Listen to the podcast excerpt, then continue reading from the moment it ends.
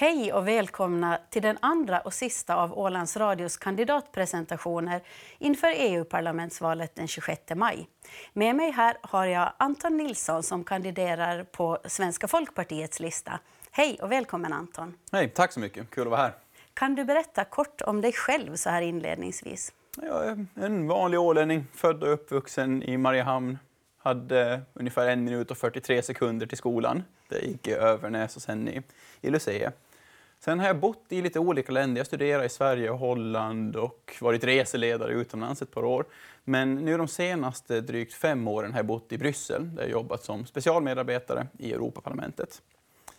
Och jag ställer upp e i EU-valet nu och jag gör det för de åländska partierna Moderaterna, Liberalerna, Centern och Ålands framtid som följer en ganska fin åländsk tradition att samarbeta i externpolitiska frågor.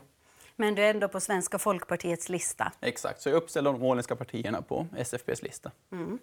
Eh, vad har du för erfarenhet av EU-arbete? EU-arbete har väl blivit lite av min specialitet faktiskt. Eh, jag har en masterutbildning som är specialdesignad för att kunna påverka EU-lagstiftning. Så den innehåller EU-rätten och hur man rent praktiskt går tillväga för att kunna påverka EU. Och som sagt, de drygt senaste fyra åren har jag jobbat i Europaparlamentet. Så jag har faktiskt lärt mig spelet från grunden, hur man tar fram lagstiftning, hur man faktiskt ser till att påverka som, som allra mest. Så det är lite av min grej faktiskt. Eh, men varför ställer du nu upp i EU-valet? Jag ställer upp för att, lite det jag pratade om nyss faktiskt, alltså att EU-frågor har blivit lite av min specialitet och jag har verkligen lärt mig det här spelet, hur det går till. Och då har jag funderat, att hur kan jag liksom använda den här kunskapen på bästa sätt till något jag bryr mig om?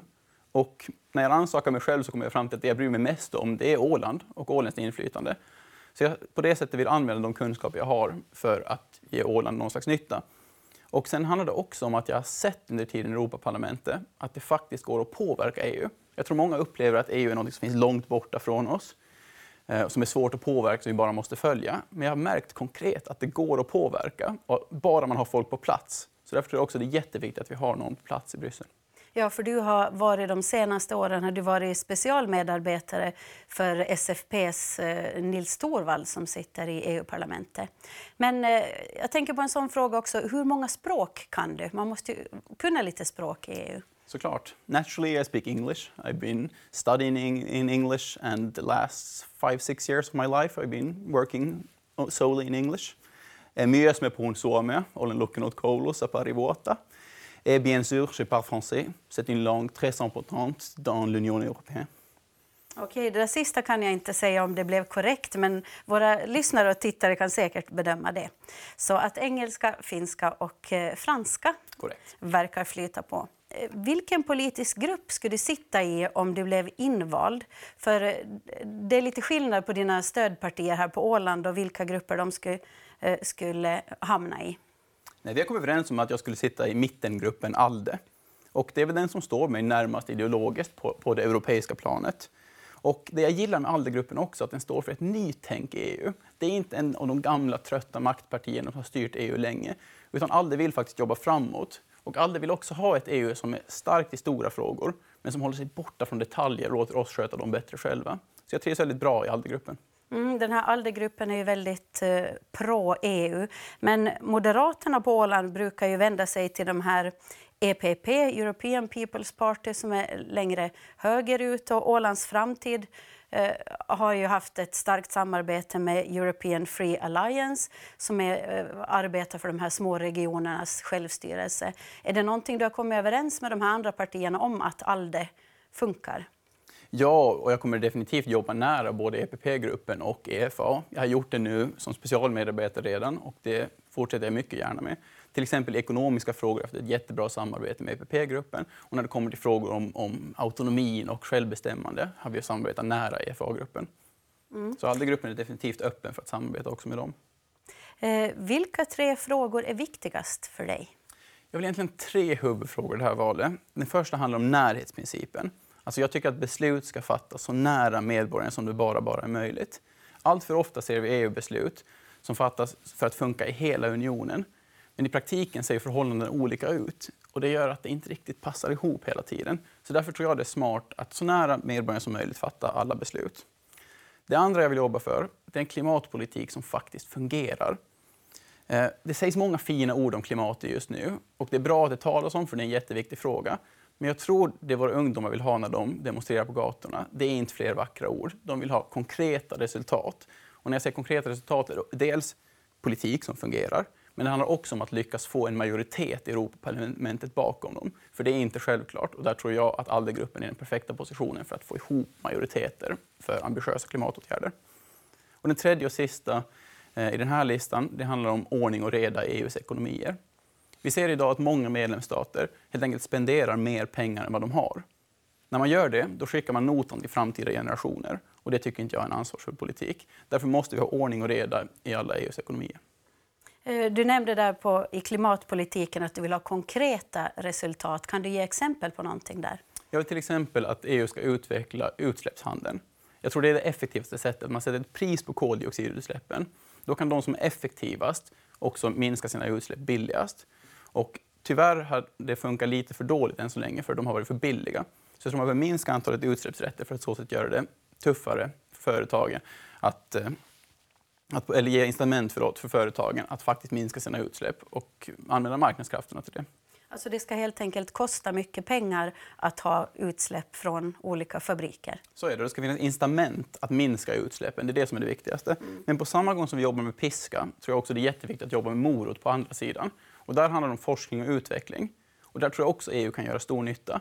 För om, istället för att vi forskar på olika platser runt om i EU, om vi samlar resurser, om vi delar information, så kommer vi nå framåt mycket snabbare. Så jag vill jobba både med piska och morot, för det är så jag tror vi får riktiga resultat i klimatfrågan. Mm.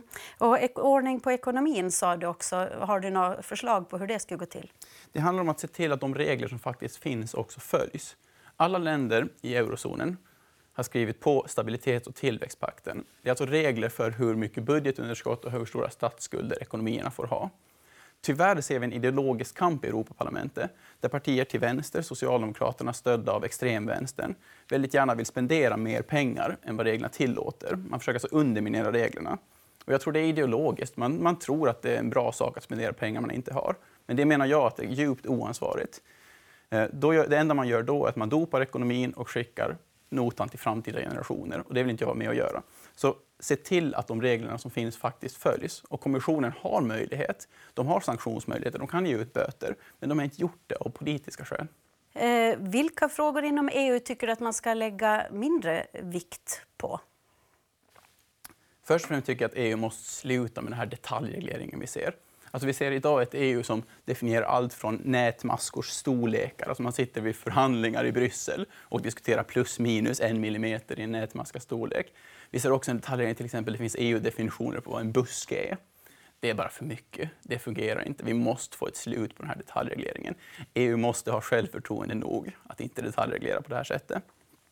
Men sen tror jag också att vi måste få någon slags rim och reson i hur kommissionen gör när de ser till, eller fyller sitt uppdrag att se till att EU-lagstiftning faktiskt efterföljs. För idag ser vi att kommissionen inte tvekar en sekund att ta det till domstol när det gäller 2000 ejdrar. Men däremot när det handlar om till exempel Frankrike eller Italiens budgetunderskott, lite det vi pratade om tidigare, som på allvar kan underminera hela den europeiska ekonomins stabilitet, då tittar man bort. Det är inte balanserat, där finns det ingen rim och reson. Hur mycket tycker du att EU ska lägga sig i hur Åland styrs? Men jag tror vi på Åland har visat på ett gott sätt att vi faktiskt klarar av detaljer bättre själva. Däremot tror jag att Åland kan använda EU som ett redskap för att hantera de stora frågorna. Alltså till exempel klimatet, till exempel gränsöverskridande brottslighet. Där kan vi faktiskt ha jättestor nytta av Åland. Så EU borde hålla sig borta från de små frågorna, men vara starkt och effektivt i de stora. Åland har också kämpat i många år för en egen parlamentsplats. Och eh, senaste beskedet är ju ett tvärt nej som blev en stor besvikelse. Tycker du att Åland ska fortsätta jobba för en, en egen parlamentsplats? Definitivt. Vi har rätt till en plats och det är en skam att vi inte har fått en plats ännu. Så vi ska definitivt fortsätta jobba med det. Men hur? Jag tror det handlar om att sätta press helt enkelt. Vi har för en gångs skull rätten på en, inte för en gångs skull, vi har ofta rätt på vår sida. Men nu är det så pass glasklart att vi faktiskt har rätt till den här platsen. Så jag tror det gäller att fortsätta med det. Något jag har gjort redan nu i, i Bryssel är att försöka lyfta frågan internationellt så det här får större synlighet. Försöka få in det här i internationell media och faktiskt få det att synas. Så jag tror det är ett enträget arbete som krävs. Det är inte lätt. Jag är inte säker på att det kommer gå snart. Men jag tror vi måste fortsätta trycka på det här. Men det jag vill också säga är att fram tills vi får den här platsen vi har rätt till, en egen plats, då måste vi göra allt vi kan för att ha någon form av inflytande. Och det här samarbetet som de åländska partierna har med Svenska folkpartiet, det är det enda sättet som fungerar. Det är alltså den enda chansen vi har att få inflytande i EU. Så att det blir så att om SFP inte blir invalda i parlamentet så, så går vi miste om en person i Bryssel?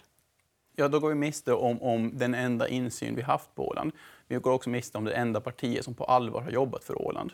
Ja, för Åland har, har ju då fått den här special, specialmedarbetaren vid SFPs eh, vad ska man säga, kontor. Men vi har ju förstås Julia Lindholm som är landskapets eh, specialsakkunniga där. Så är det och Julia gör ett kanonjobb. Mm. Skillnaden är att Julia jobbar i rådet som är medlemsstaternas regeringar. Det är hennes huvudsakliga institution, för hon sitter på Finlands EU-representation som jobbar mot dem.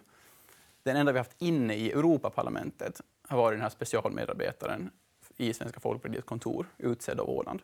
Och den har ju inte bara kommit dit av en slump, utan det är ju en, en tuff förhandling som har funnits mellan de åländska samarbetspartierna och Svenska folkpartiet. Och den här avtalet har ju förnyats. Så det gör att alla kandidater som ställer upp för Svenska folkpartiet måste skriva på ett kontrakt innan där de säger att, att en av deras medarbetare ska vara en ålänning. Du ställer ju upp ändå på, på en lista för ett riksparti. Eh, hurdana chanser tror du du har att få röster i riket? Ja, men vissa röster tror jag nog jag kan få. Jag kommer förstås kampanja där. Jag är på väg dit nästa gång på tisdag redan. Nu sänds det här kanske en annan dag, men, men i alla fall, jag kampanjar också, också i riket. Och jag tror att vissa av de här frågorna som jag driver tror jag kan vara intressanta där också. Dels det om svenska språket. Jag brukar säga att som, som ålänning kompromissar jag aldrig med det svenska språket. Och där tror jag det kan finnas en ganska stor förståelse. Sen andra frågor jag driver som ordning och reda i ekonomin som jag pratar om, tror jag kan vara av intresse. Jag driver också starkt på djurrättsfrågor. Jag tycker det är jätteviktigt att vi får samma djurrättskrav som vi har i Norden, också i resten av Europa. Och jag driver också till exempel på för mäns våld mot kvinnor. EU eh, har inte skrivit på Istanbulkonventionen ännu, eller inte ratificerat Istanbulkonventionen. Och det tycker jag är en skam. Vad den innebär? Det är den första juridiskt bindande eh, strategin i kampen mot mäns våld mot kvinnor. Det ska vara jätteviktigt att EU börjar prata om det. Och eh, jag tror också det är viktigt att vi män tar ett steg framåt i den här kampen. Valdeltagande brukar vara långt, äh, lågt äh, i Finland och också på Åland. Hur ska man få upp intresse för ett EU-val? Tyvärr är det generellt lågt och det här gäller ju inte bara hos oss, det gäller också i andra delar av Europa. Men Åland har nu i två val i rad gjort ett ganska bra jobb. Jag tror förra valet hade vi väl högst valdeltagande i hela Finland. Så jag tror det är viktigt att försöka hålla upp det här, för det är vår enda chans att faktiskt få inflytande. Eh, så jag tror och hoppas att Åland kommer fortsätta med det här. Men jag tror det bästa sättet är ju att förklara att EU faktiskt påverkar oss och att vi kan påverka EU. Om folk är medvetna om det tror jag det ligger i allas intresse att rösta. Och med de orden så tackar jag dig Anton Nilsson för att du kom idag. Och tack till er som har lyssnat och tittat. Vi säger tack för oss och påminner om att ni ska gå och rösta i EU-parlamentsvalet den 26 maj.